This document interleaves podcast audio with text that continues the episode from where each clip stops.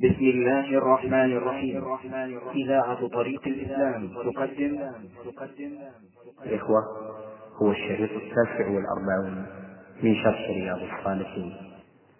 سكنوا قصور الفخر وركبوا السيارات المريحة ولبسوا أحسن الثياب وتزودوا وصار عندهم الإناء وتنعموا في الدنيا أكبر تنعيم والناس سواهم في بؤس وشقاء وجوع فعليهم السمع والطاعة لأن نحن لنا شيء والولاة لهم شيء آخر. نحن علينا السمع والطاعة وعلى الولاة النصف لنا. وأن يسيروا بنا على هدي رسول الله صلى الله عليه وسلم. لكن لا نقول إذا استأثروا علينا وكانت لهم القصور الفخمة والسيارات المريحة والثياب الجميلة وما أشبه ذلك لا نقول والله ما يمكن نسمع وهم في قصورهم وسياراتهم ونحن في بؤس وحاجة والواحد منا لا يجد السكن وما أشبه ذلك. هذا حرام علينا. يجب أن نسمع ونطيع حتى في حال الأثرة. وقد قال النبي عليه الصلاة والسلام لأصحابه الأنصار رضي الله عنهم إنكم ستلقون بعدي أثرة فاصبروا حتى تلقوني على الحوض. يقول الأنصار منذ 1300 سنة ستلقون بعد أثره من ذاك الوقت والولاة يستأثرون على الرعية ومع هذا يقول اصبروا حتى تلقوني على الحوض. فليس استئثار ولاة الأمور بما يستأثرون به مانعا من السمع والطاعة لهم. الواجب السمع والطاعة في كل ما أمروا به ما لم يأمروا بمعصية. وقد سبق لنا في الدرس الماضي أن ما أمر به ولاة الأمور ينقسم إلى ثلاثة أقسام. الأول ما أمر الله به فهذا يجب طاعتهم فيه بوجهين لأمر الله به ولأمرهم به. والثاني ما حرم الله فلا يجوز السمع والطاعة له حتى لو أمروا والثالث ما ليس فيه أمر ولا نهي من الله فيجب علينا طاعتهم فيه. لأن الرسول عليه الصلاة والسلام لم يمنع من طاعتهم إلا إذا أمروا بالمعصية. نسأل الله أن يصلحنا جميعا رعية ورعاة وأن يهب لنا منه رحمة إنه هو الوهاب. بسم الله الرحمن الرحيم. الحمد لله رب العالمين والصلاة والسلام على نبينا محمد وعلى آله وصحبه أجمعين. نقل المؤلف رحمه الله تعالى في سياق الأحاديث في باب وجوب طاعة ولاة الأمر في غير معصية وتحريم طاعتهم في المعصية. عن عبد الله بن عمر رضي الله عنهما قال كنا كنا مع رسول الله صلى الله عليه وسلم في سفر فنزلنا منزلا فمنا من يصلح كباءه ومنا من ينتظل ومنا من هو في جسره. إذ نادى منادي رسول الله صلى الله عليه وسلم الصلاة جامعة فاجتمعنا إلى رسول الله صلى الله عليه وسلم فقال إنه لم يكن نبي قبلي إلا كان حقا عليه أن يدل أمته على خير ما يعلمه لهم وينذرهم شر ما يعلمه لهم. وإن أمتكم هذه جعل عاقبتها في أولها. وإن أمتكم هذه جعل عافيتها في أولها وسيصيب آخرها بلاء وسيصيب آخرها بلاء وأمور تنكرونها وتجيء فتنة يرقق بعضها بعضا. وتجيء الفتنة فيقول المؤمن هذه مهلكتي ثم تنكشف. وتجيء الفتنة فيقول المؤمن هذه هذه. فمن أحب أن يزحزح عن النار ويدخل الجنة فلتأته منيته وهو يؤمن بالله واليوم الآخر. وليأتي إلى الناس الذي يحب أن يؤتى إليه. ومن بايع إماما فأعطاه صفقة يده وثمرة قلبه فليطعه إن استطاع. فإن جاء آخر ينازعه فاضربوا عنق الآخر. رواه فإن جاء آخر ينازعه فاضربوا عنق الآخر. رواه مسلم. قوله ينتظم أن يسابق بالرمي أن يسابق بالرمي بالنبل والنشاب الجشر. أي أي الجشر هي الدواب التي ترعى وتبيت مكانها وقوله يرقق بعضها بعضا أن يصب أن يصبر بعضها بعضا وقيل يشبه يشبه بعضها بعضا. بسم الله الرحمن الرحيم.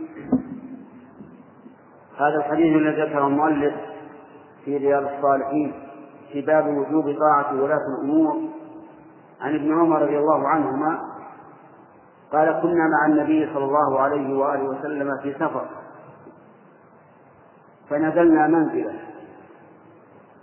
فنزل الناس فتفرقوا منهم من كان يصلح سباءه ومنهم من ينتظر ومنهم من هو في جسده كالعادة أن الناس إذا نزلوا وهم سفر كل يشتغل بما يرى أنه لا بد من الاشتغال فيه.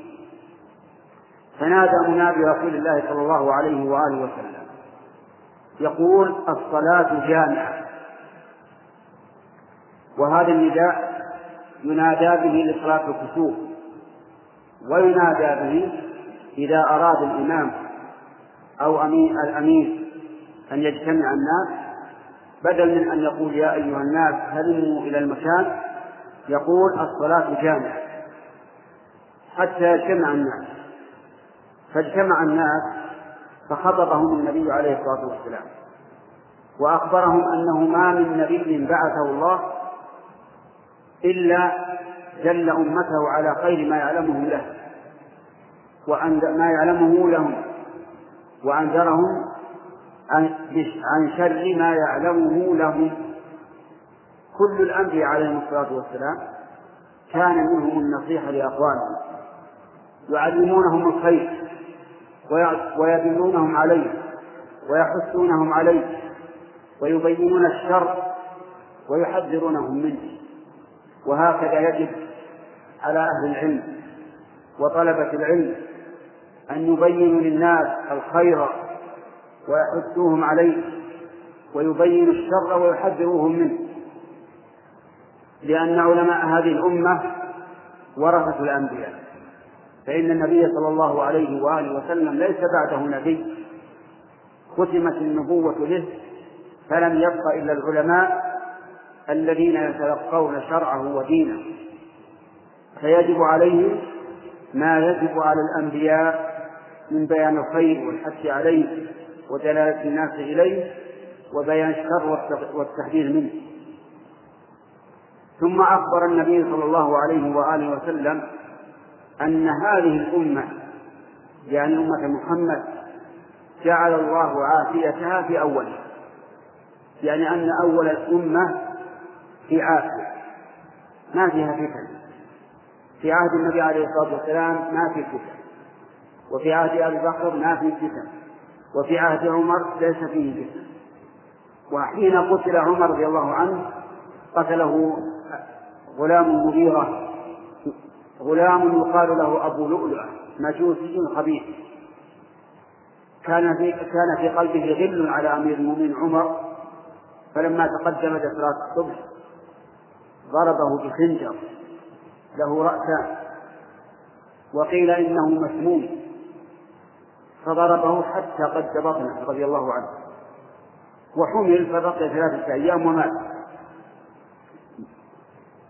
ثم إن هذا الرجل الخبيث هرب. فلحقه الناس فقتل ثلاثة عشر رجلا. لأن الخنجر معه نقبضه بالوسط وله رأسان.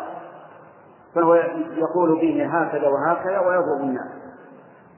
حتى ألقى عليه أحد الصحابة بساطا فغمه ثم قتل نفسه والعياذ بالله.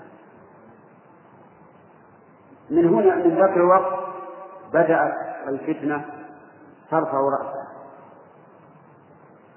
وأخبر النبي عليه الصلاة والسلام في هذا الحديث أنه تأتي فتن يرقق بعضها بعضا. أي أن بعضها يجعل ما قبله رقيقا وسهلا لأن الثانية أعظم من الأولى. كل واحدة أعظم من الأخرى. فترقق ما قبلها. ولهذا قد يرقق بعضها بعضا فتجيء الفتنة فيقول المؤمن هذه مهلكة لأنه أول لأن أول ما تأتي يستعظمها. فيقول من هنا نهي.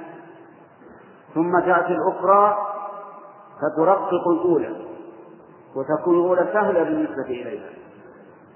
فيقول المؤمن هذه هذه يعني هذه يجري فيها البلاء كل البلاء. ولكن نسأل الله أن يعيننا وإياكم من الفتن المؤمن يصبر ويحتسب ويلجأ إلى الله عز وجل ويستعيذ بالله من الفتنة. وفي كل صلاة نقول أعوذ بالله من عذاب جهنم ومن عذاب القبر ومن فتنة المحيا والممات ومن فتنة المسيح الدجال. ثم قال النبي عليه الصلاة والسلام فمن أحب أن يزحزح عن النار ويدخل الجنة فلتأتيه منيته وهو يؤمن بالله واليوم الآخر. نسأل الله أن يميتنا وإياكم على ذلك. من كان يؤمن من كان يحب أن يزحزح عن النار ويدخل الجنة. وكلنا نحب ذلك أن يزحزح الإنسان عن النار وينجو منها ويدخل الجنة. فلتأتيه منيته وهو يؤمن بالله واليوم الآخر وليأتي إلى الناس ما يحب أن يؤتى إليه. يعني يعامل الناس بما يحب بما يحب أن يعاملوه به. فينصح للناس كما ينصح الناس. ويكره الناس ما يكره النفس. فيكون هذا قائما بحق الله مؤمنا بالله واليوم الآخر وقائما بحق الناس لا يحب لا يعامل الناس إلا بما يحب أن يعاملوه به. فلا يكذب عليه ولا يغش ولا يخدعهم ولا يحب لهم الشر. يعني يعامل الناس بما يحب أن يعاملوه به. فإذا جاء يسأل مثلا قال هذا حرام ولا حلال؟ قلنا له هل تحب أن الناس يعاملوك بهذا؟ إذا قال لا قلنا اترك. سواء حلال ولا حرام. ما دمت. لا تحب أن يعاملك الناس به فلا تعامل الناس به. واجعل هذا الميزان. ميزانا بينك وبين الناس في معاملتهم. لا تأتي للناس إلا ما تحب أن يؤتى إليه فتعاملهم باللطف كما تحب أن يعاملوك باللطف.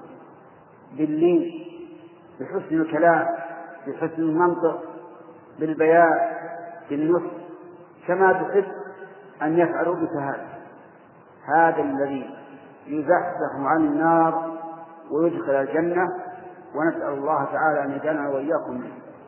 والله موفق. بسم الله الرحمن الرحيم.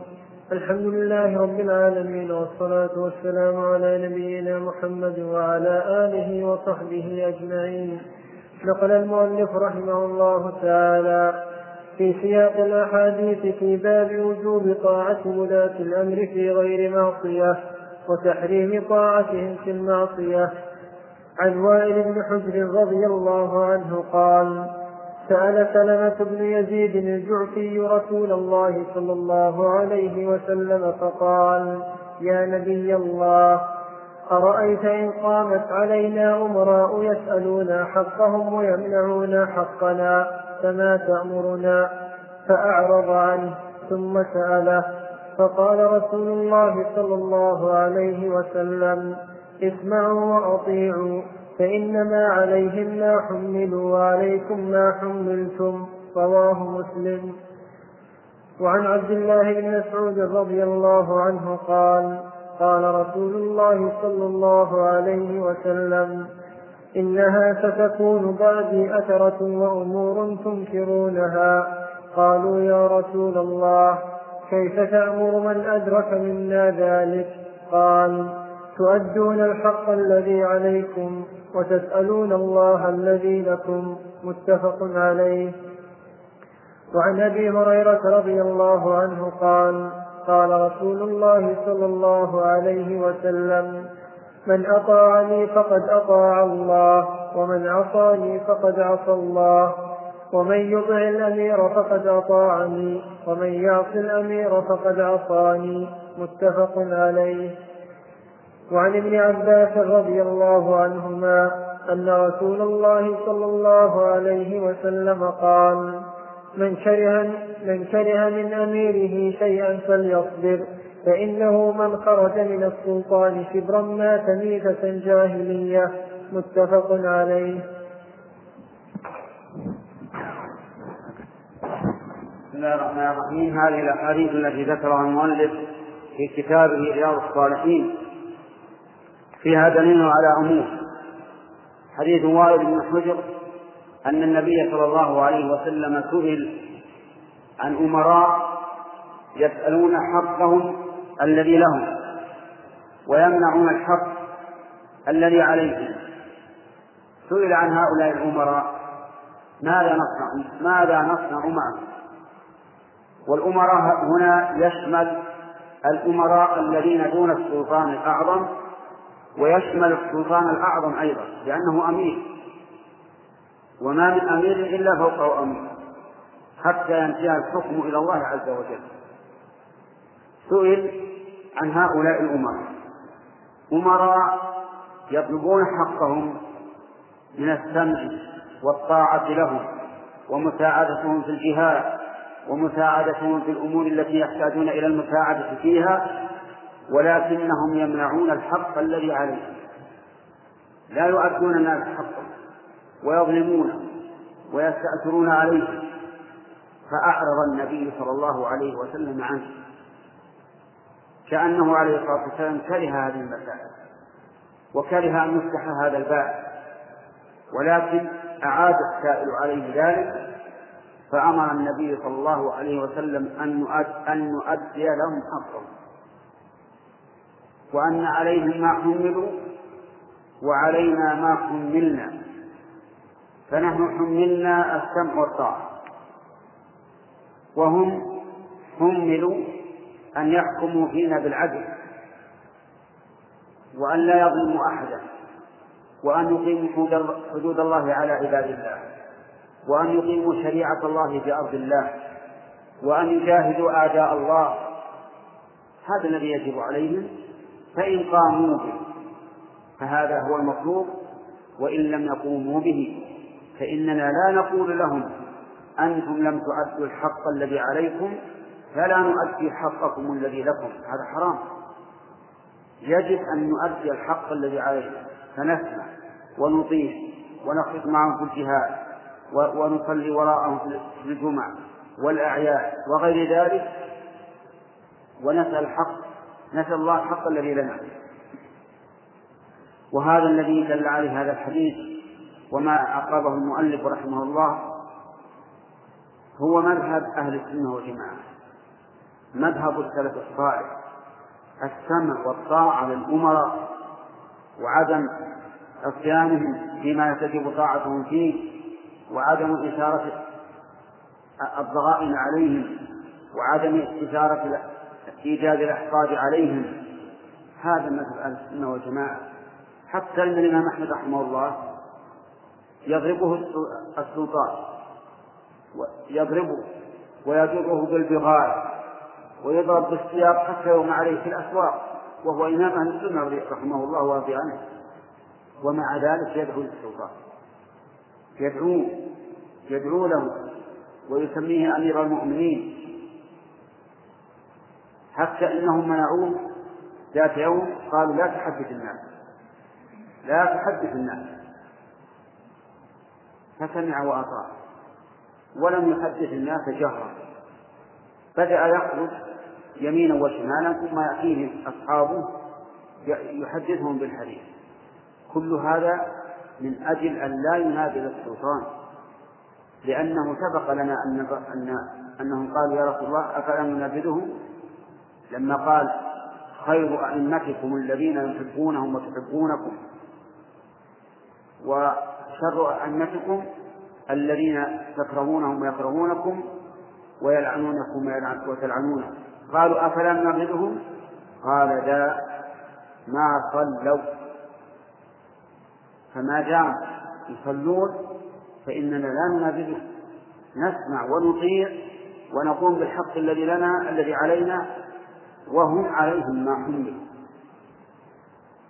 وفي الحديث آخر الأحاديث قال النبي صلى الله عليه وآله وسلم من رأى من أميره شيئا يكرهه فليصبر ليصبر ويتحمل ولا ينادي ولا يتكلم. فإن من خرج عن الجماعة مات ميتة جاهلية. يعني ليس ميتة الإسلام والعياذ بالله. وهذا يحتمل معنيين يحتمل أنه يموت ميتة الجاهلية أنه يزاغ قلبه والعياذ بالله. حتى تكون هذه المعصية سببا لردته. ويحتمل معنى آخر أنه يموت ميتة جاهلية لأن أهل الجاهلية ليس لهم إمام وليس لهم أمير لهم رؤساء وزعماء لكن ليس لهم ولاية كولاية الإسلام. فيكون هذا مات ميتة جاهلية والمهم يا إخواني أن الواجب أن نسمع ونطيع لولاة الأمر. إلا في حال واحدة فإننا لا نطيع. إذا أمرونا بماذا؟ في معصية الخالق فإننا لا نطيع لو قالوا احرقوا لحاكم قلنا لا سمعا ولا طاعة. لو قال نزلوا ثيابكم أو بناطيلكم إلى أسفل من الكعبين قلنا لا سمع ولا طاعة. لأن هذه معصية. لو قالوا لا تقيموا الصلاة جماعة قلنا لا سمع ولا طاعة. لو قالوا لا تصوموا رمضان قلنا لا سمع ولا طاعة. كل معصية ما نطيعهم فيها مهما كان.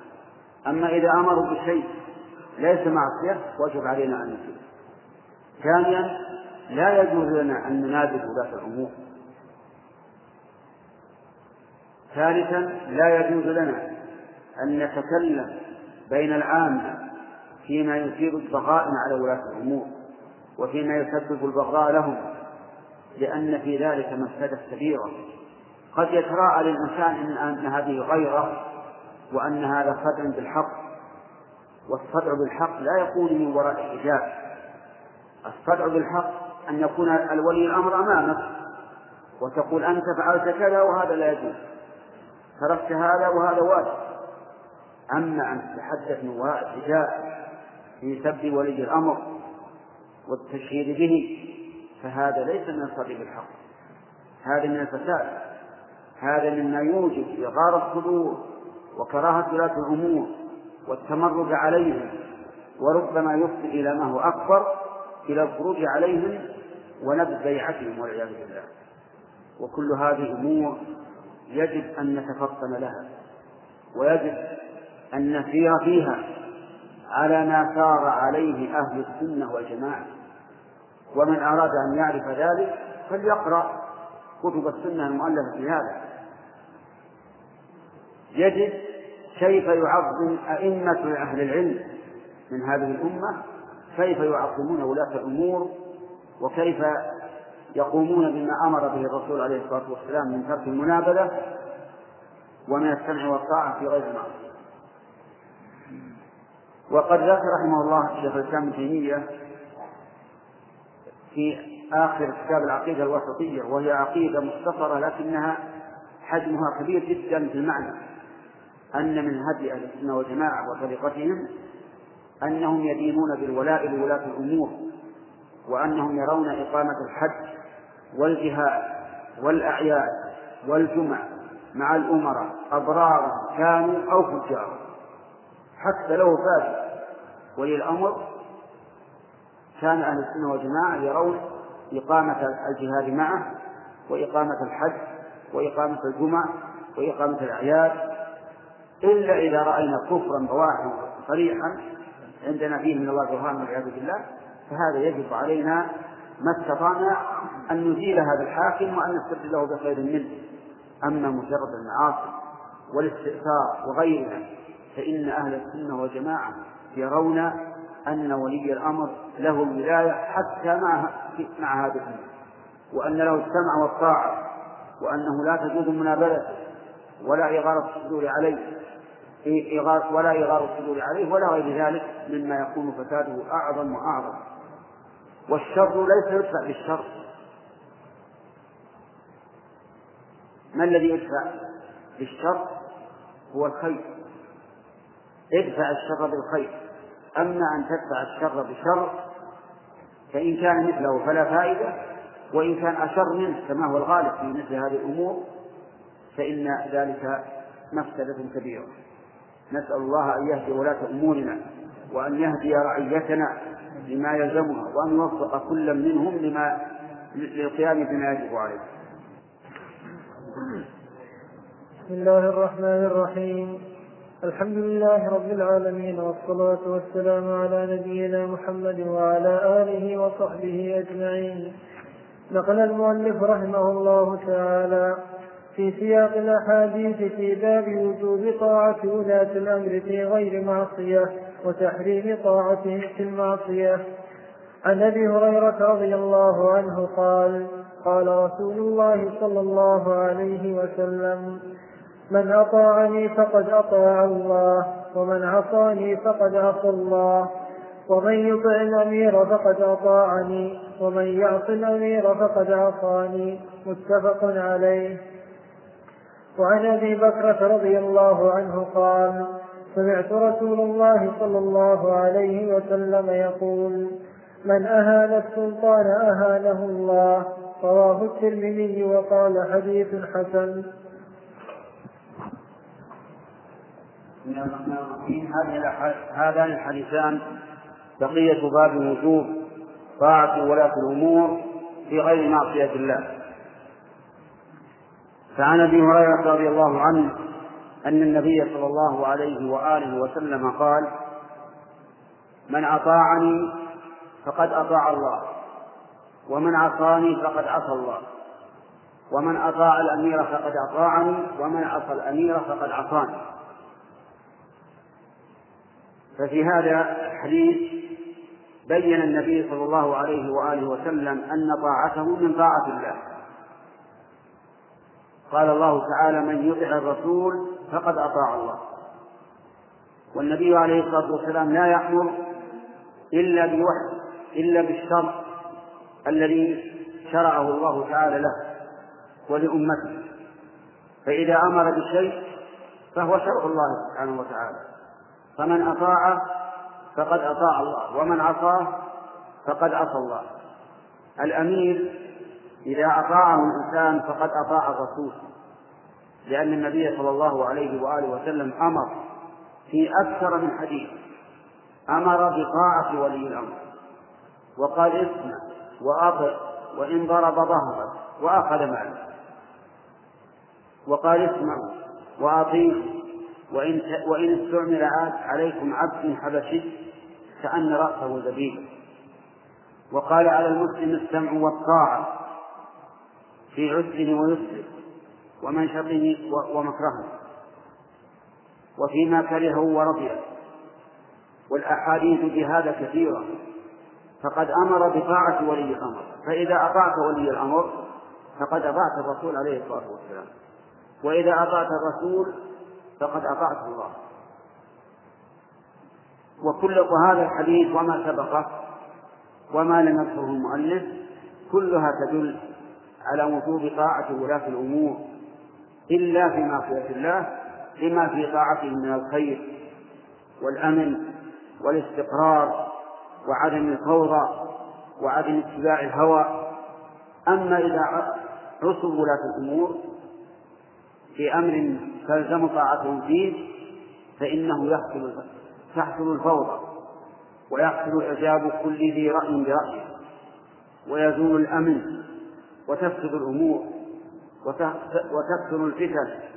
فلهذا يجب علينا نحن أن نسمع ونطيع بولاة أمورنا إلا إذا أمرونا بمعصية. إذا أمرونا بمعصية الله فربنا وربهم الله. له له الحكم ولا نطيعهم فيها نقول أنتم يجب عليكم أن تتجنبوا معصية الله. فكيف تأمروننا بها؟ فلا نسمع لكم ولا نطيع. وقد سبق لنا أن قلنا إن ما أمر به ولاة الأمور ينقسم إلى ثلاثة أقسام. الأول أن يكون الله قد أمر به مثل أن يأمرون بإقامة الجماعة في المساجد وأن يأمرون بفعل الخير وترك المنكر وما أشبه ذلك. فهذا واجب واجب من وجهين. أولا أنه واجب أصلا والثاني أنه أمر به ولا الأمور والثاني أن يأمرون بمعصية الله. فهذا لا يجوز لنا طاعتهم فيها. مهما كان مثل أن يقول لا تصلوا جماعة. احلقوا لحاكم. أنزلوا ثيابكم إلى أسفل اظلموا المسلمين بأخذ المال أو الضرب أو ما أشبه ذلك. فهذا فهذا فهذا أمر لا يطاع ولا يجب لنا طاعته فيه. لكن علينا أن نناصحهم وأن نقول اتقوا الله هذا أمر لا يجوز. لا يحل لكم أن تأمروا عباد الله بمعصية الله. الأمر الثالث القسم الثالث أن يأمرونا بأمر ليس فيه أمر الله ورسوله بذاته ولا ولا فيه نهي بذاته. فيجب علينا طاعته فيه. كالأنظمة التي يسنونها وهي لا تخالف الشرع فإن الواجب علينا طاعته فيها والتمشي على هذه الأنظمة. وعلى هذا التقسيم إذا سار الناس فإنهم سيجدون الأمن والاستقرار والراحة والطمأنينة ويحبون ولاة أمورهم ويحبهم ولاة أمورهم. ثم ذكر المؤلف آخر حديث في هذا الباب أن الرسول صلى الله عليه وآله وسلم قال حديث أبي بكرة قال من أهان السلطان أهانه الله. من أهان السلطان أهانه الله. وإهانة السلطان لها عدة صور. منها أن يسخر بأوامر السلطان إذا أمر بشيء. قال انظروا شوف إيش يقول منها إذا فعل السلطان شيئا لا يراه هذا الإنسان فقال انظر انظر ماذا فعل. يريد أن يهون أمر السلطان على الناس لأنه إذا هون أمر السلطان على الناس استهانوا به ولم يمتثلوا أمره ولم يجتنبوا نهيه. ولهذا يكون الذي يهين السلطان بنشر معايبه بين الناس وذمه والتشنيع عليه والتشهير به يكون عرضة لأن يهينه الله عز وجل. لأنه إذا أهان السلطان في مثل هذه الأمور تمرد الناس عليه فعصوه وحينئذ يكون هذا سبب الشر فيهينه الله عز وجل. فإن أهانه في الدنيا فقد أدرك فقد أدرك عقوبته. وإن لم يهنه في الدنيا فإنه يستحق أن يهان في الآخرة والعياذ بالله. لأن كلام الرسول حق. من أهان السلطان أهانه الله.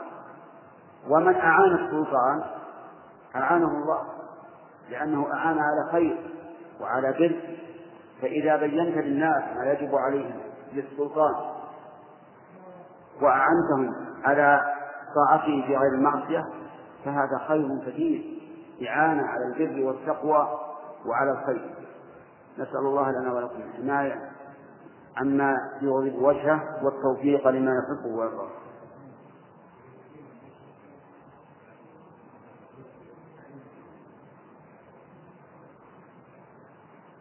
المشرك مشرك إيش؟ من المشرك.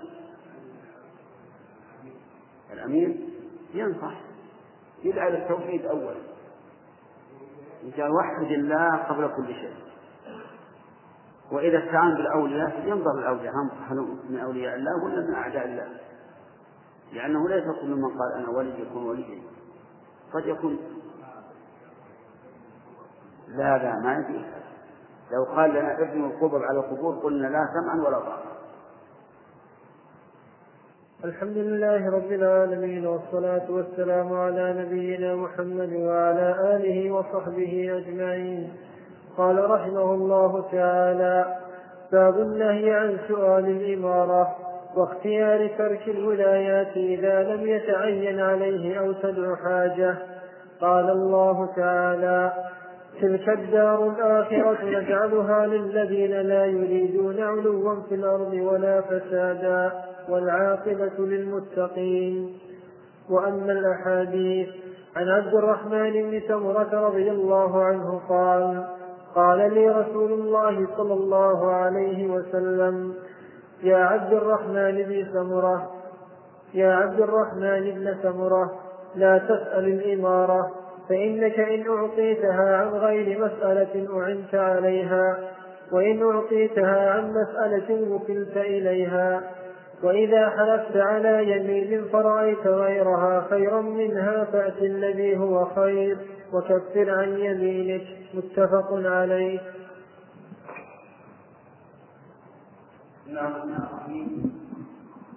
قال المؤلف رحمه الله في كتاب رياض الصالحين باب النهي عن طلب الإمارة وترك الولايات إلا من حاجة أو مصلحة. الإمارة معناها التأمر على الناس. والاستيلاء عليهم وهي كبرى وصغرى.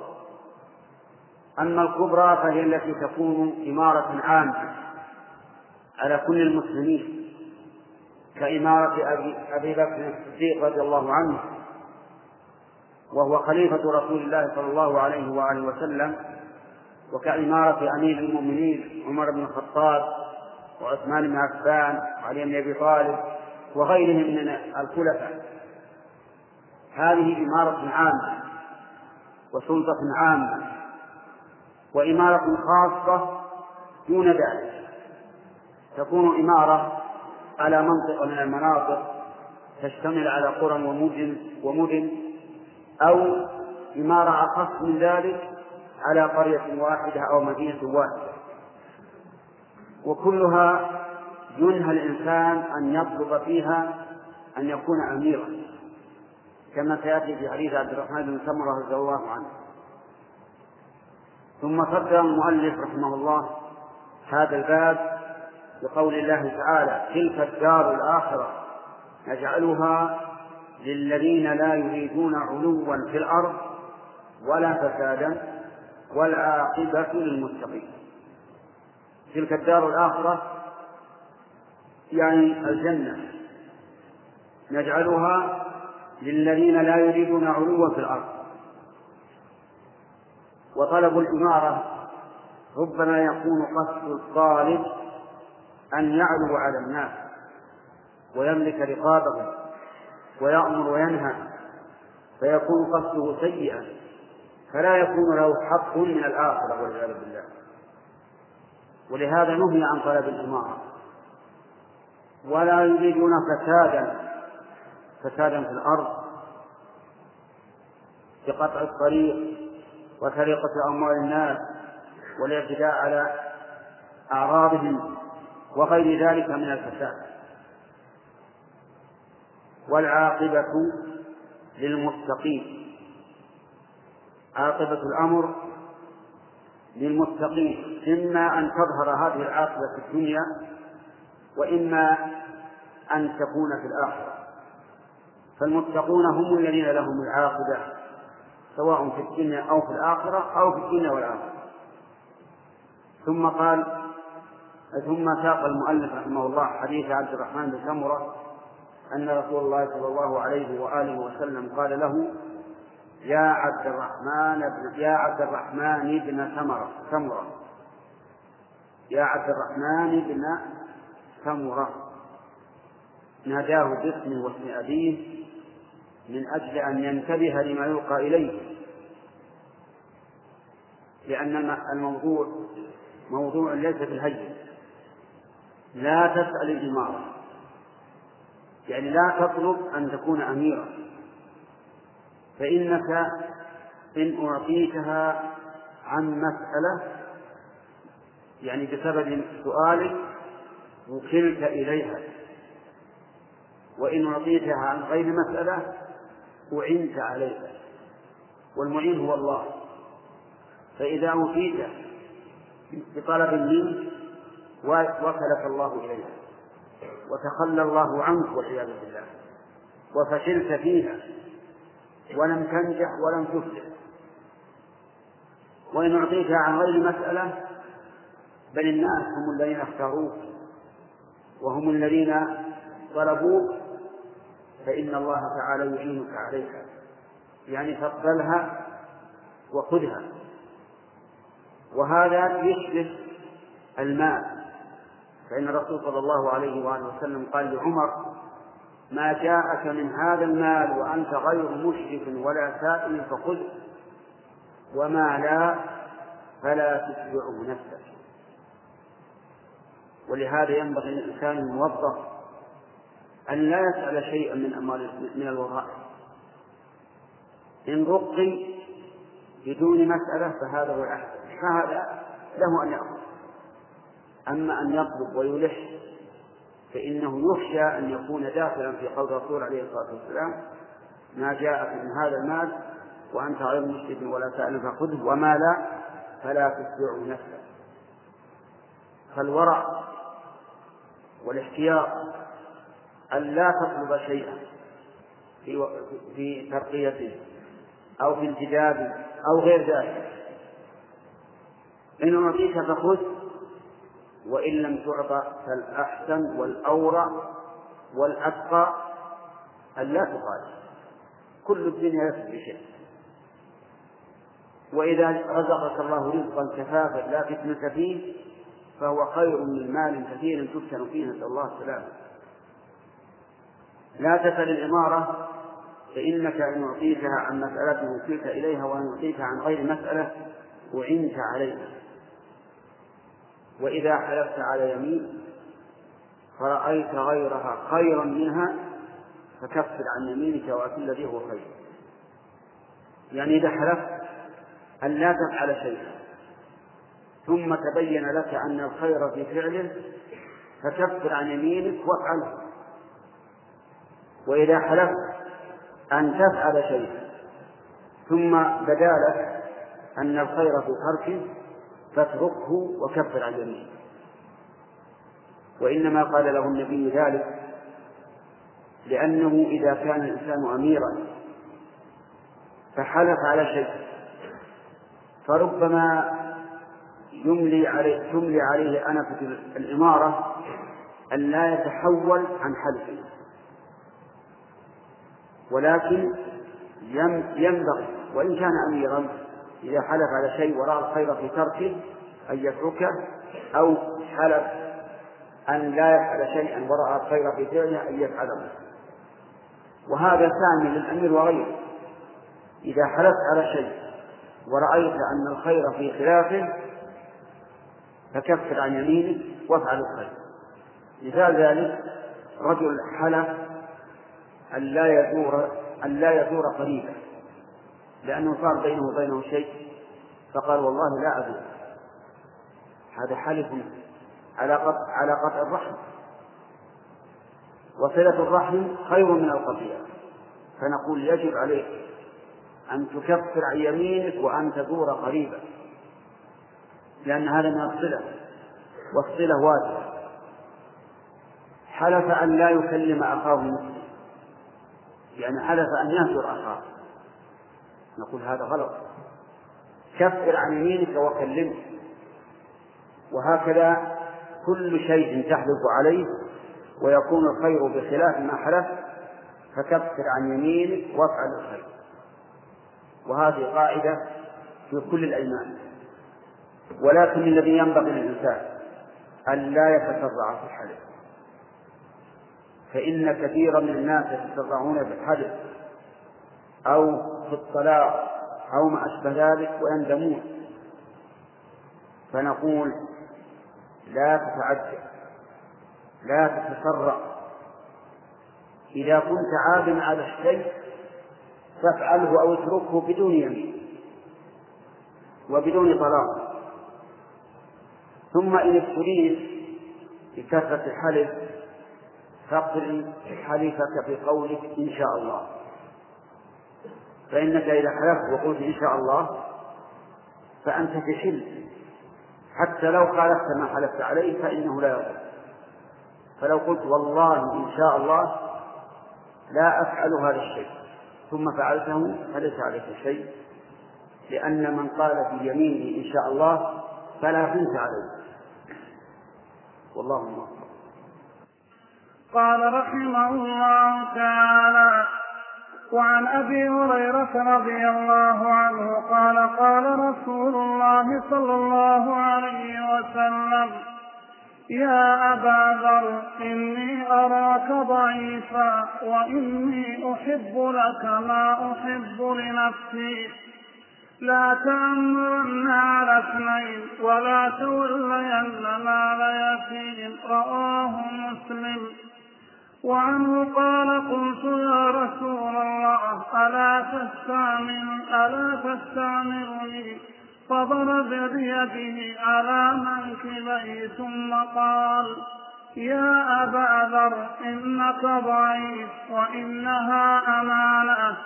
وإنها يوم القيامة خزي وندامة إلا من أخذها بحقها وأدى الذي عليه فيها رواه مسلم.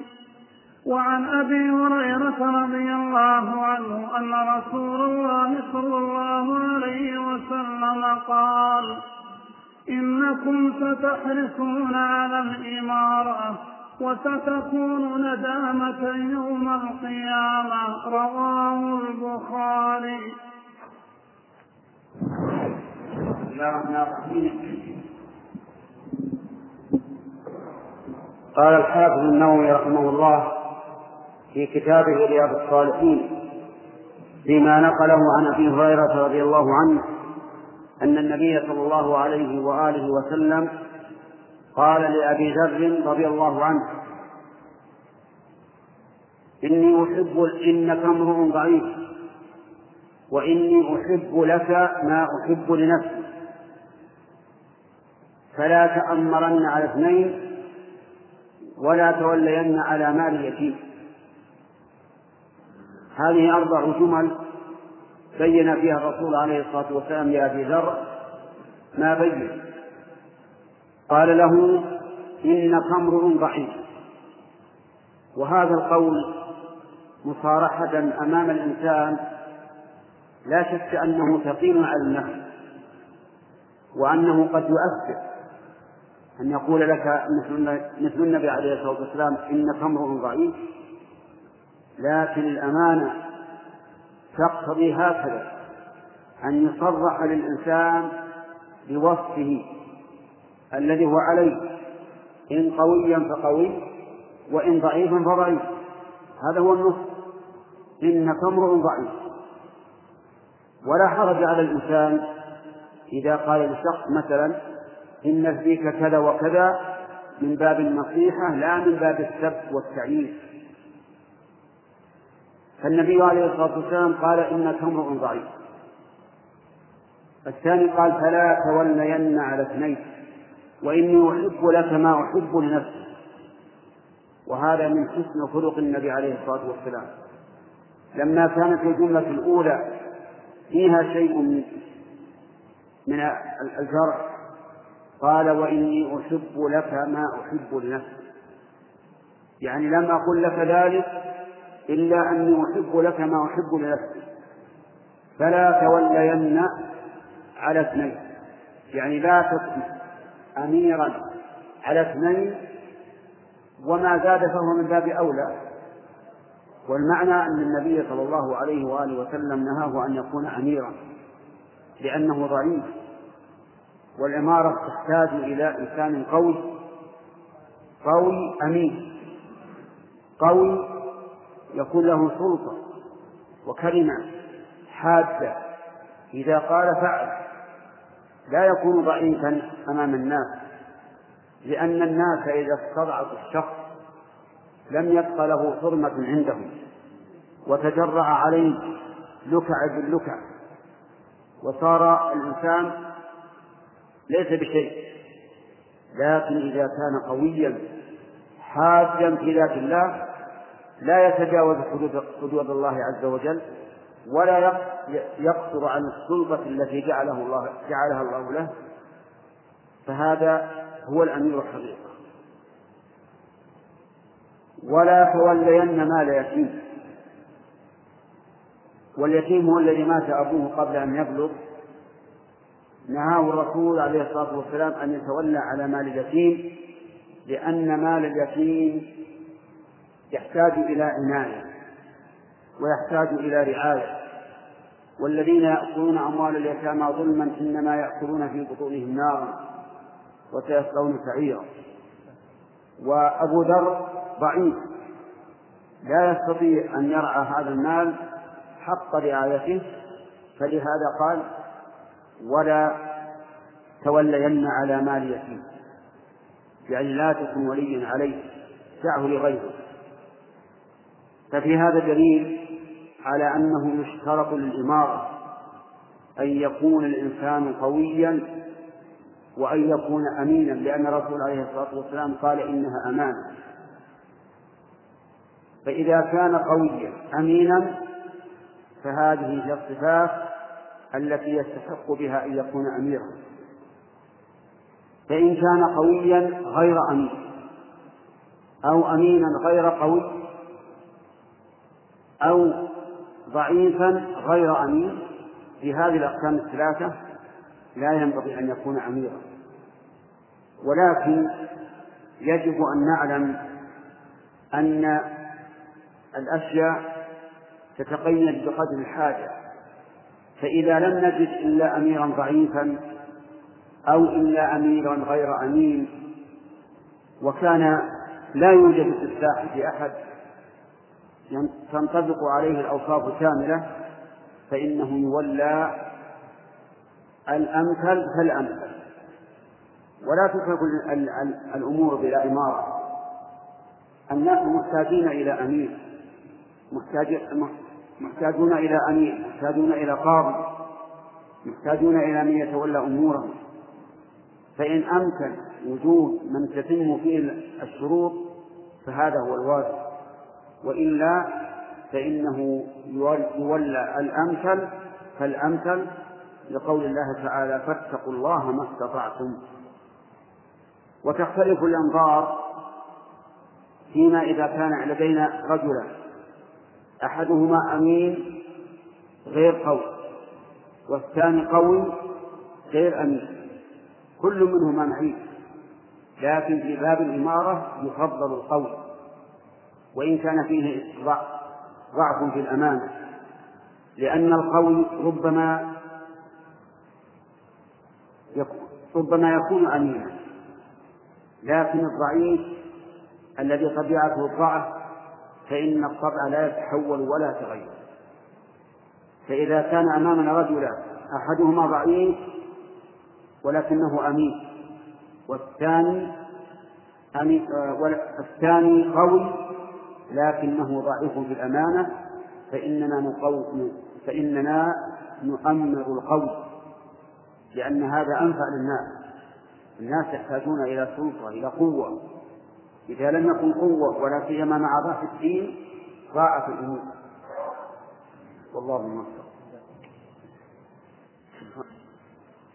قال رحمه الله تعالى باب حث السلطان والقاضي وغيرهما من ولاة الأمور. على اتخاذ وزير صالح وتحذير من قرناء السوء والقبول منهم. قال الله تعالى الأخلاء يومئذ بعضهم لبعض عدو إلا المتقين. وعن أبي سعيد وأبي هريرة رضي الله عنهما أن رسول الله صلى الله عليه وسلم قال ما بعث الله من نبي ولا استخلف من خليفة إلا كانت له بطانتان بطانة تأمره بالمعروف وتحضه عليه وبطانة تأمره بالشر وتحضه عليه والمعصوم من عصم الله رواه البخاري. وعن عائشة رضي الله عنها قالت قال رسول الله صلى الله عليه وسلم إذا أراد الله بالأمير خيرا جعل له وزير صدق. إن نسي ذكره وإن ذكر أعانه وإذا أراد به غير ذلك جعل له وزير إن نسي لم يذكر وإن ذكر لم يعن. رواه أبو داود بإسناد جيد على شرط مسلم. بسم الله الرحمن الرحيم. قال النووي رحمه الله في كتاب رياض الصالحين باب حث القاضي والسلطان على اتخاذ وزير صالح والتحذير من قرناء السوء. ثم ذكر المؤلف قول الله تعالى الأخلاء يومئذ بعضهم لبعض عدو إلا المتقين. الأخلاء جمع خليل والخليل هو الذي أحبك وتحبه حبا عظيما حتى يتخلل حبه جميع البدن. وفي ذلك يقول الشاعر قد تخللت مسلك الروح مني وبلا سمي الخليل خليلا فإذا صدق الود واشتد الود فإن أعلى أنواع المحبة هو الخلة ولهذا اتخذ الله إبراهيم خليلا واتخذ محمدا صلى الله عليه وآله وسلم خليلا. ولا نعلم أنه اتخذ خليلا من خلقه إلا هذين إبراهيم ومحمد صلى الله عليه وسلم. ولهذا نقول من قال إن إبراهيم خليل, خليل الله وموسى كليم الله ومحمد حبيب الله فقد هضم محمدا حقا لماذا؟ لأنه إذا جعله حبيب الله نزل رتبته بل هو عليه الصلاة والسلام أعلى من الحديث. فالله تعالى يحب المؤمنين ويحب المقسطين ويحب المتقين فمحبته أوسع. لكن الكل لا تحصل لكل أحد. فهؤلاء المساكين الجهال يقولون محمد حبيب الله وإبراهيم خير الله. سبحان الله. إن الله إن النبي صلى الله عليه وسلم قال إن الله اتخذني خليلا كما اتخذ إبراهيم خليلا. وقال عليه الصلاة والسلام لو كنت متخذا من أمتي خليلا لاتخذت أبا بكر ومع هذا سئل أي الرجال أحب إليه؟ قال أبو بكر. ففرق بين الخلة والمحبة. المحبة ما اتخذ الرسول أحد خليلا. الخلة ما اتخذ النبي صلى الله عليه وسلم أحد خليلا. والمحبة يحب عليه الصلاة والسلام من من من يحب من المؤمنين. وأبو بكر الذي قال لو لو كنت الذي قال فيه لو كنت متخذا من أمتي خليلا لاتخذت أبا بكر هو الذي قال هو أحب الرجال إليه هو الذي قال فيه الرسول هو أحب الرجال إليه. فالأخلاء في الدنيا والأصدقاء في الدنيا هم على صداقته. لكنهم في الآخرة أعداء. الأخلاء يومئذ بعضهم لبعض عدو إلا المتقين. فإن المتقين محبتهم في الله والرجلان إذا تحابا في الله. اجتمعا عليه وتفرقا عليه كانا من السبعة الذين يظلهم الله في ظله يوم لا ظل إلا ظله جعلنا الله وإياكم منه ويدل لهذا أي أن الأخلاء أعداء إلا المتقين. قوله تعالى قال ادخلوا في أمم قد خلت من قبلكم من الجن والإنس في النار. كلما دخلت أمة لعنت كلما دخلت أمة أحبه وقال تعالى إذ تبرأ الذين اتبعوا من الذين اتبعوا ورأوا العذاب وتقطعت بهم الأسباب قال ابن عباس رضي الله عنهما تقطعت بهم المحبة. فكانت المحبة بينهم في الدنيا في الآخرة ثلاثة وتتقطع. ثم إنه يجب أن نعلم أن الله سبحانه وتعالى يبتلي العبد. فتارة ييسره لأخلاء الصدق. يدعونه للخير يأمرونه بالمعروف وينهونه عن المنكر ويعينونه على ما يعجز عنه. وتارة يبتلى بقوم خلاف ذلك. ولهذا جاء في الحديث المرء على دين خليله فلينظر أحدكم من يخالف. وقال عليه الصلاة والسلام مثل الجليل خالد كحامل المسك إما أن يبيع يبيع لك مسك وإما أن يحييك أي يعطيك مجانا وإما أن تجد منه رائحة طيبة. أما جلست والعياذ بالله فإنه تنافس فيه إما أن يحرق ثيابك بما يتطاير عليك من شرر النار وإما أن تجد منه رائحة كريمة وفي حديث عائشة الذي ساقه مالك رحمه الله أن النبي صلى الله عليه وسلم إذا أراد بأمير خيرا يسر له بطانة خير تدله على الخير تأمره به. تحثه عليه إذا نزل افترق وإذا ذكر أعانه. وأما إذا أراد به غير ذلك إن أراد به سوءا فإنه ييسر له بطانة شر إن نفس لم تذكر وإن ذكر لم تعينه والعياذ بالله. وكذلك أخبر النبي عليه الصلاة والسلام أن الله ما بعث للنبي ولا استخلف من خليفة إلا كان له بطانتان بطانة خير تأمره بالخير وتحثه عليه وبطانة سوء تدله على السوء وتأمره به. قال والمعصوم من عصمه الله. وهذا سوء المشاهد تجد الأمراء بعضهم يكون صالح في نفسه حريصا على الخير. لكن يقيد الله له قرناء سوء والعياذ بالله. فيصدونه عما يريد من الخير. ويزينون له السوء. ويوشونه يوشون به عباد الله. وتجد بعض الأمراء يكون في نفسه غير صالح لكن عنده بطانة الخير. تدله على الخير وتحثه عليه وتدل على ما يوجب المحبة بينه وبين رعيته حتى يستقيم وتصلح حاله.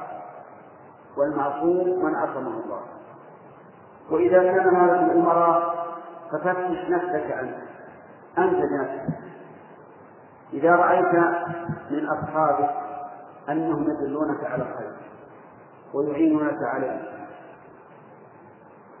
وإذا نسيت ذكروك وإذا جهلت علموك فاستمسك بغربك وعض عليه بالنوازل وإذا رأيتهم من, من أصحابك من هو مهمل ولا يبالي هلكت أم أم أم, بقيت بل ربما يسعى للهلاك فاحذر فإنه السم الناقع والعياذ بالله. لا تقرب هؤلاء أبعد عنه فر منهم فرارة من الناس والإنسان الموفق هو الذي لا يكون قليلا كالحجر بل الذي يكون ذكيا. كالزجاجة قلبه لكن يرى ما وراءه من صفائه فيكون عنده قوة وصلابة لكن عنده دقة شفاء بحيث يرى وكأنما يرى بالغيب. ويعرف ما ينفعه وما يضره فيعرف على ما ينفعه ويتجنب ما يضره. ونسأل الله لنا ولكم التوفيق.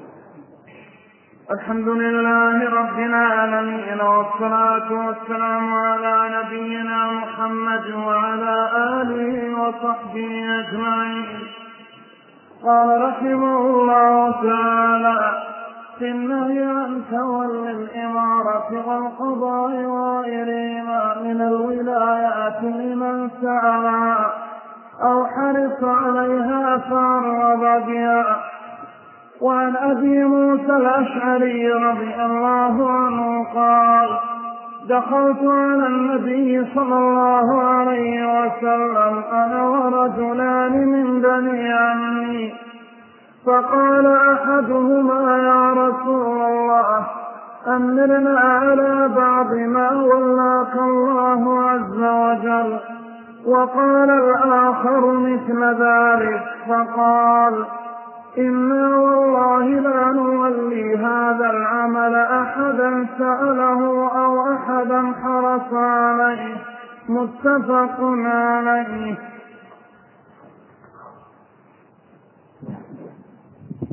بسم الله الرحمن الرحيم.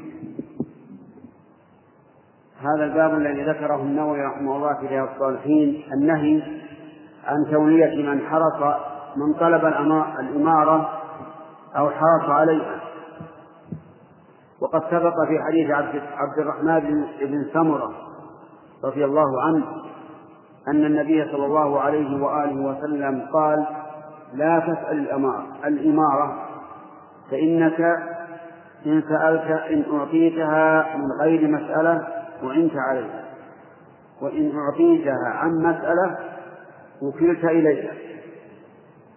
كذلك أيضا لا ينبغي لولي الأمر إذا سأله أحد أن يؤمره على بلد أو على قطعة من الأرض فيها بادية أو ما أشبه ذلك أن يؤمره حتى وإن كان الطالب أهلا لذلك.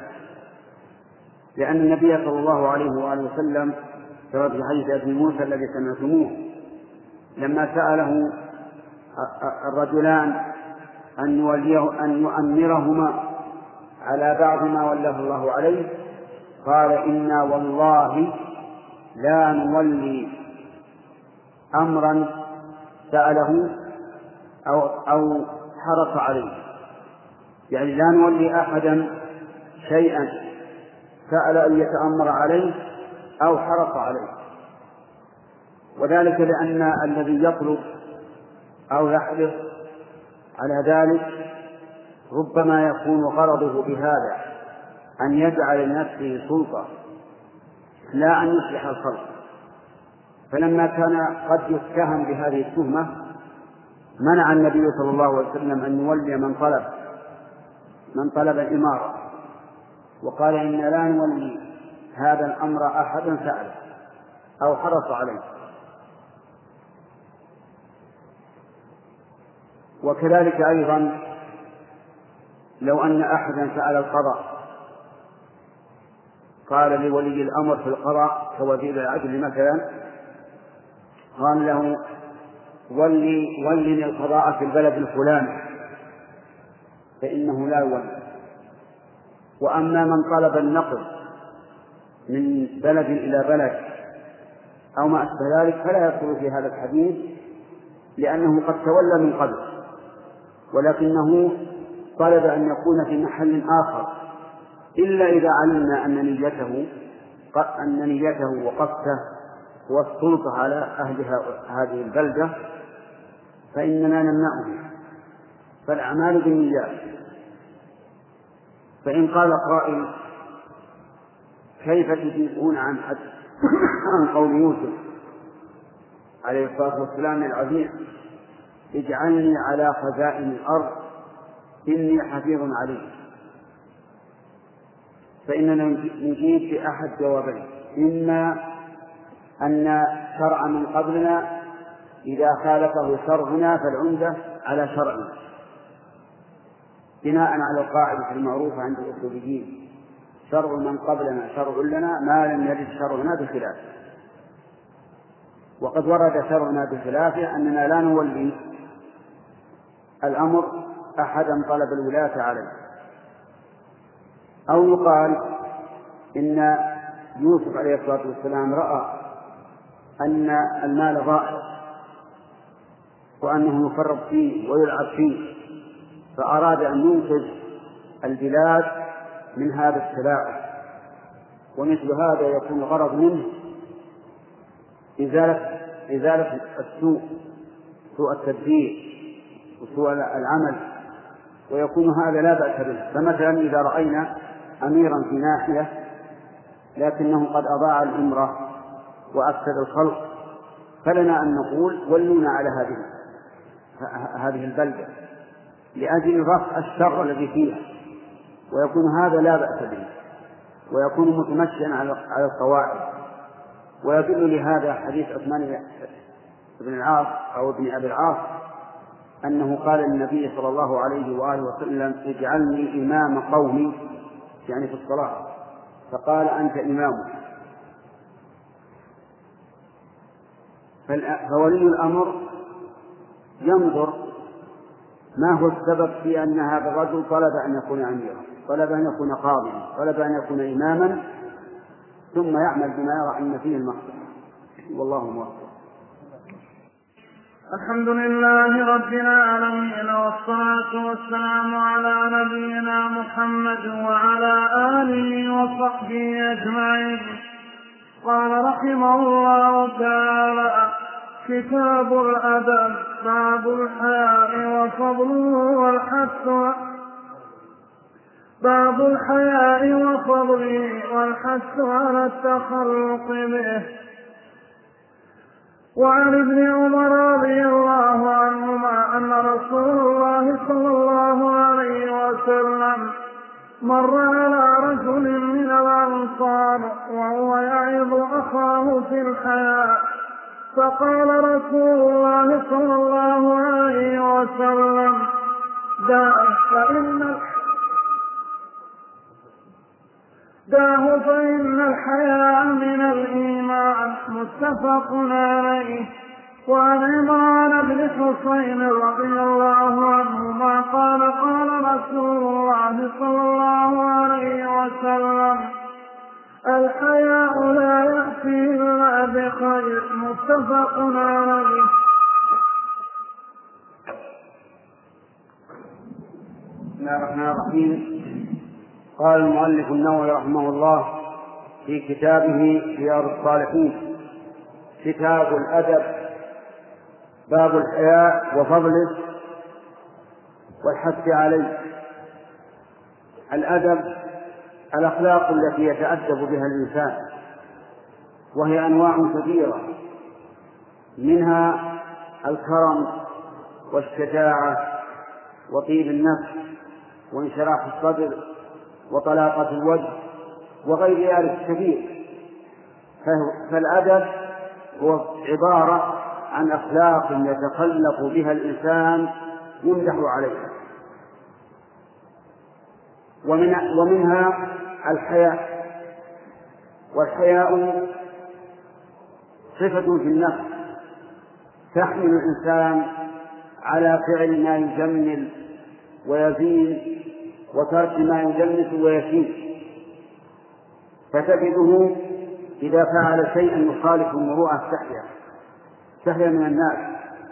وإذا فعل شيئا محرما استحيا من الله عز وجل. وإذا ترك واجبا استحيا من الله. وإذا ترك ما ينبغي فعله استحيا من الناس. فالحياء من الإيمان.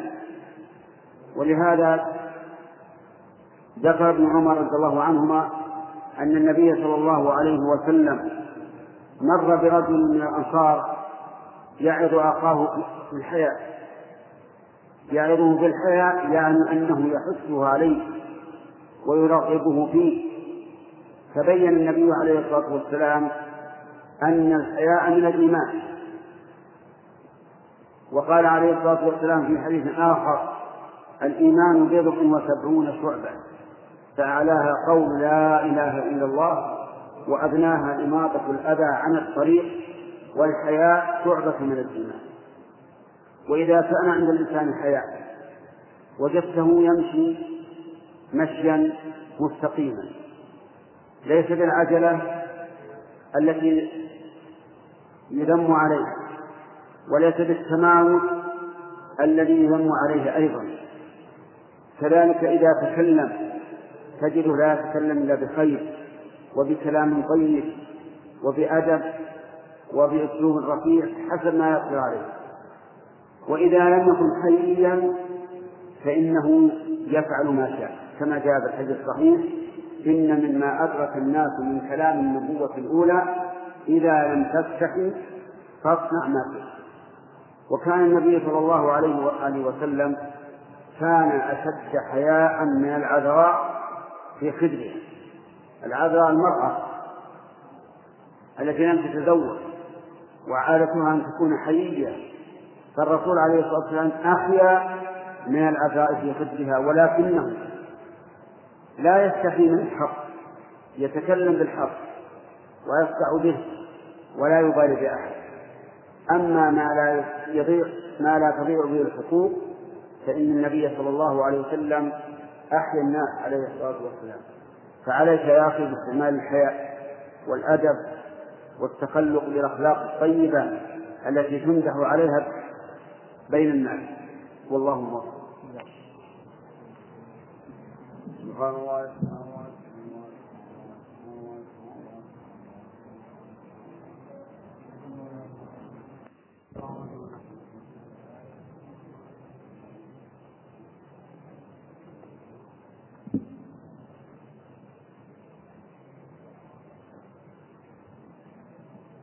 بسم الله الرحمن الرحيم. الحمد لله رب العالمين والصلاة والسلام على نبينا محمد وعلى آله وصحبه أجمعين.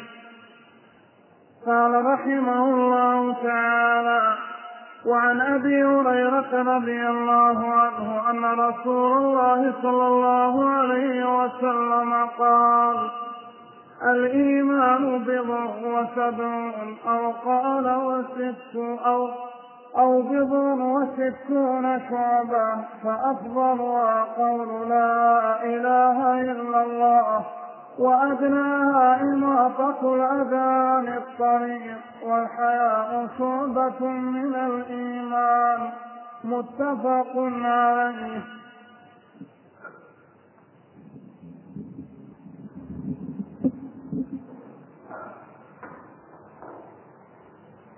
بسم الله الرحمن الرحيم.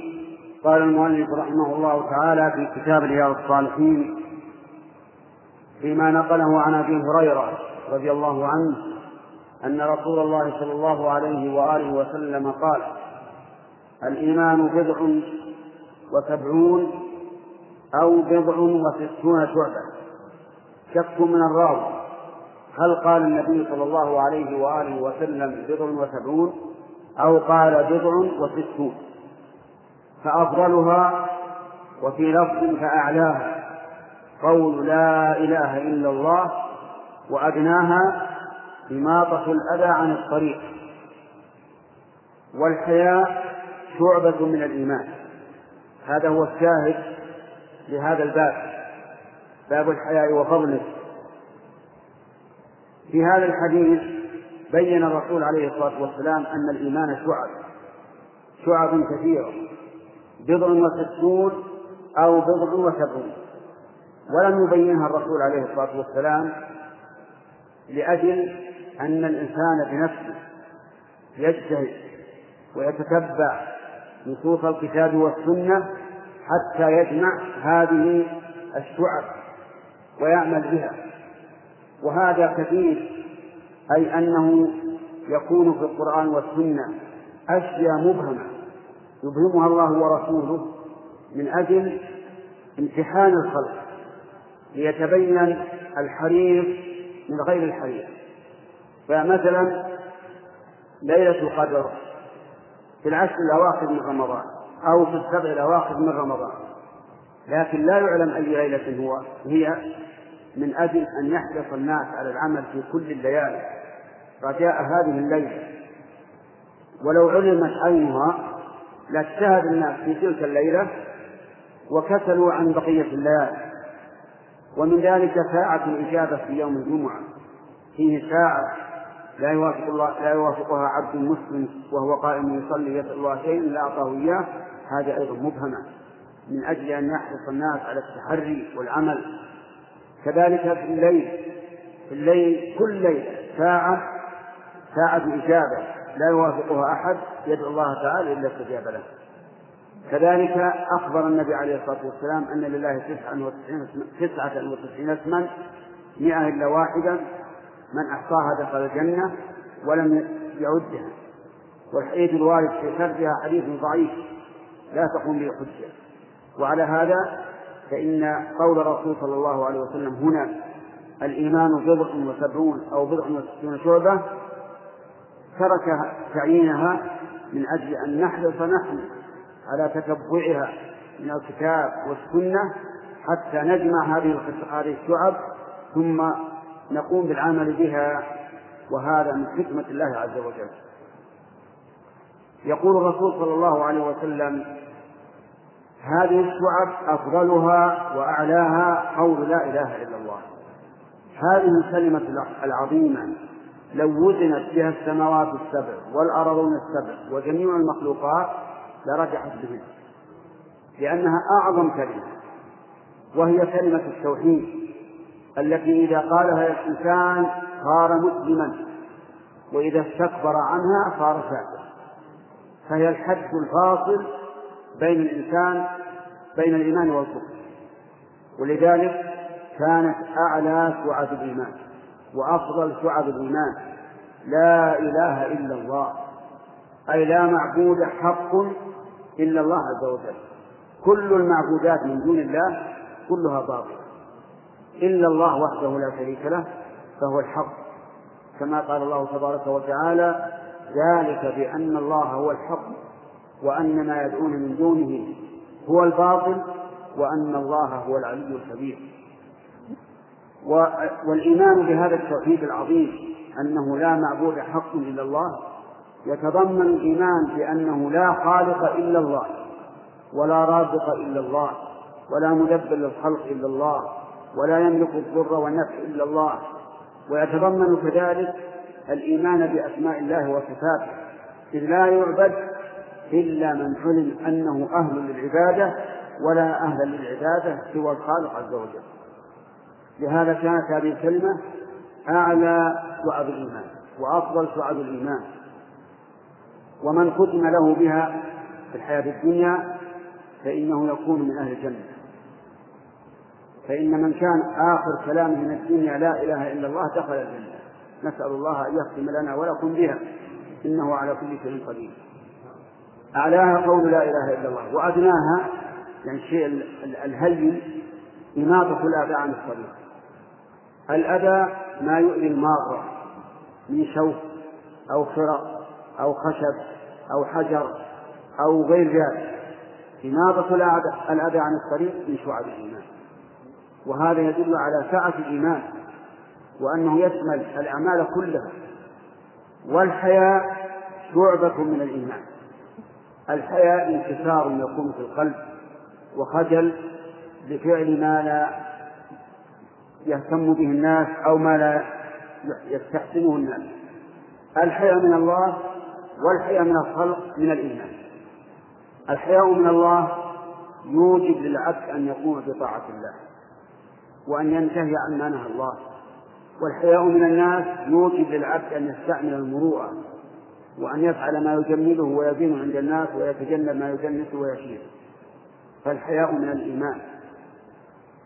وسئل النبي عليه الصلاة والسلام عن الإيمان قال أن تؤمن بالله وملائكته وكتبه ورسله واليوم الآخر والقدر خيره وشره فإذا جمعت هذا الحديث إلى الحديث الآخر يعني هذا الحديث الذي نتكلم عليه الآن والحديث الآخر الإيمان أن تؤمن بالله تبين لك أن الإيمان كما ذهب إليه أهل السنة والجماعة يشمل العقيدة ويشمل القول ويشمل الفعل ويشمل عمل القلب.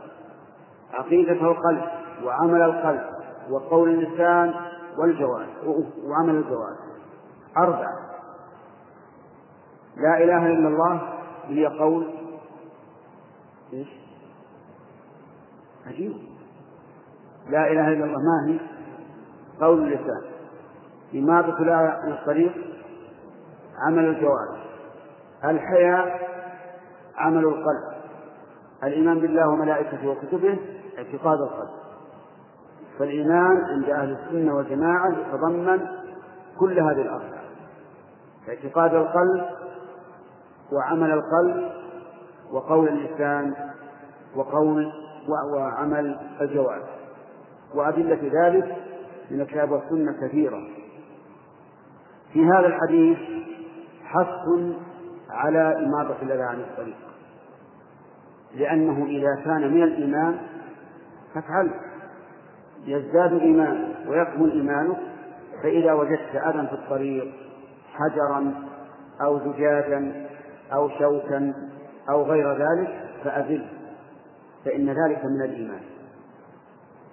حتى السيارة إذا جعلتها في وسط الطريق وضيقت على الناس فقد وضعت الأذى في طرق الناس وإزالة ذلك من من من الإيمان. وإذا كان إزالة الأذى إماطة الأذى عن الطريق من الإيمان فوضع الأذى في الطريق من الكفران والعياذ بالله ومن نقص الإيمان. ولذلك يجب أن يكون الإنسان حي القلب. يشعر بشعور الناس. تجد بعض الناس الآن متى ما ضرت عليه وقف السيارة بأي مكان طول عرض مكان ضيق مكان واسع ما يهتم هذا ما ليست هذه صفة المؤمن. المؤمن هو الذي يكون حي القلب يشعر بشرور الناس. يحب يحب للناس ما يحب لنفسه.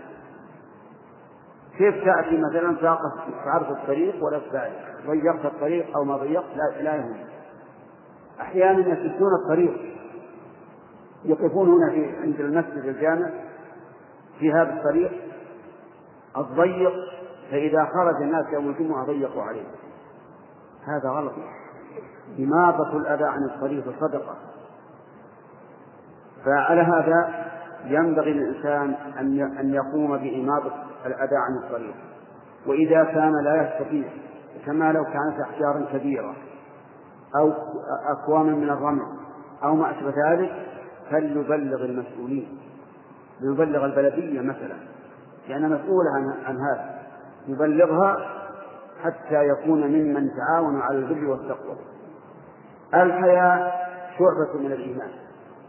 فإذا كان الإنسان حيا لا يتكلم بما يجنس عند الناس ولا يفعل ما يجنسه عند الناس بل تجده وقورا ساكنا مطمئنا فهذا من علامة الإيمان.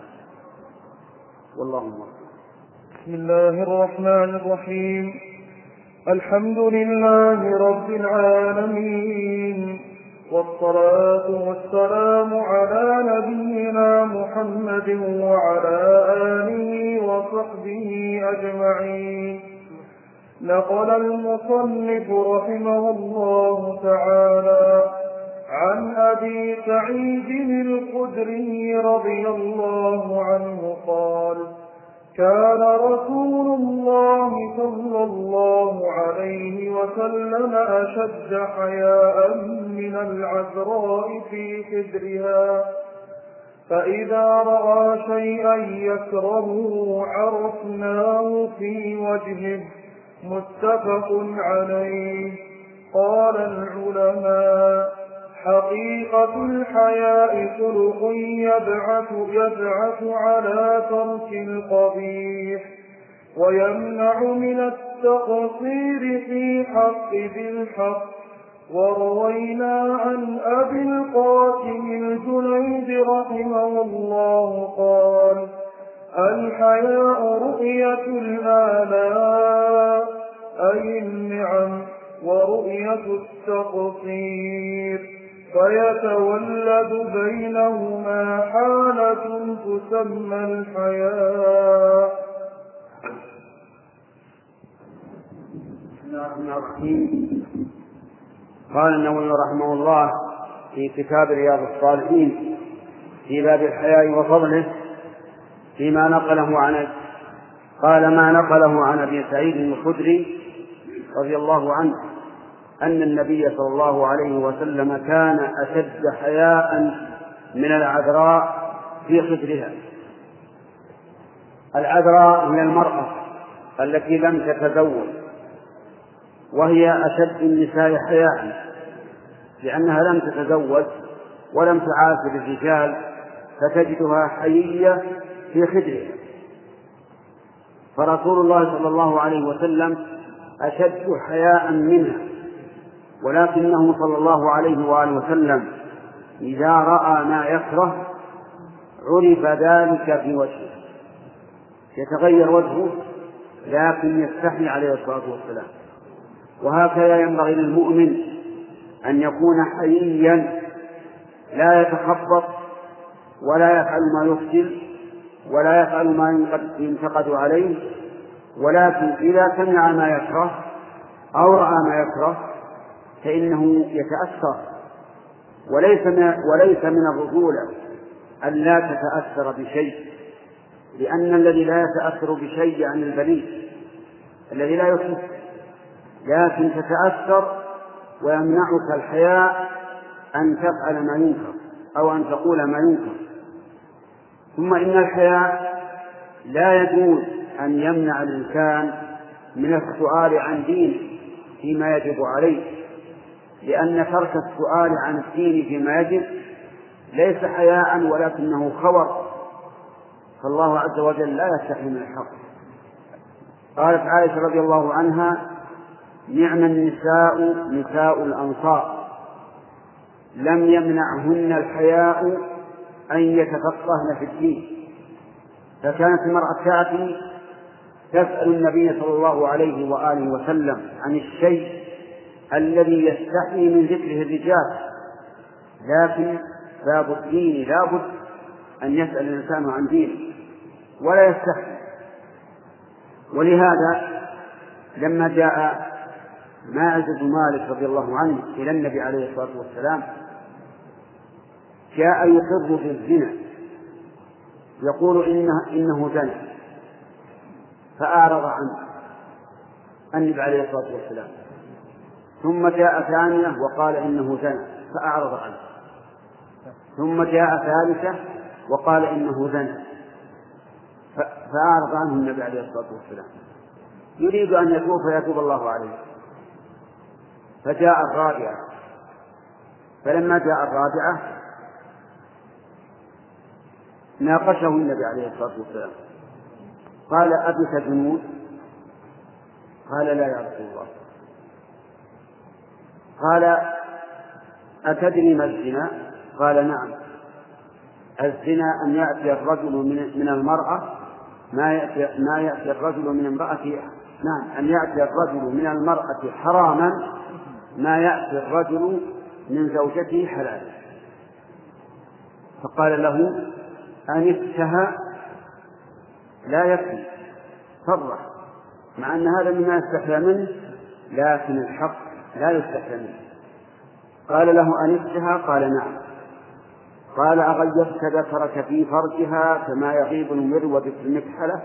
والرشا في البئر قال نعم. فهذا شيء يستحيا منه لكن في باب الحق لا تستحي. جاءت أم سليم إلى إلى رسول الله صلى الله عليه وسلم. تسأله فقالت يا رسول الله إن الله لا يستحي من الحق. هل على المرأة من غسل إذا احتلمت؟ قال نعم إذا إذا هي رأت الماء. هذا السؤال ربما يقتل منه الرجل أن يسأل ولا سيما في مجلس. لكن أم سليم لم يمنعها الحياء من أن تعرف دينها وتتفقه فيه وتتفقه فيه. وعلى هذا فالحياء الذي يمنع من السؤال عما يجب السؤال عنه حياء مذموم. ولا ينبغي أن نسميه حياء بل نقول إن هذا خبر وجبن وهو من الشيطان. فدينك اسأل عنه لا تسأل. أما الأشياء التي لا, لا تتعلق في الأمور الواجبة فالحياء خير. مع تحيات إخوانكم في إذاعة طريق الإسلام والسلام عليكم ورحمة الله وبركاته.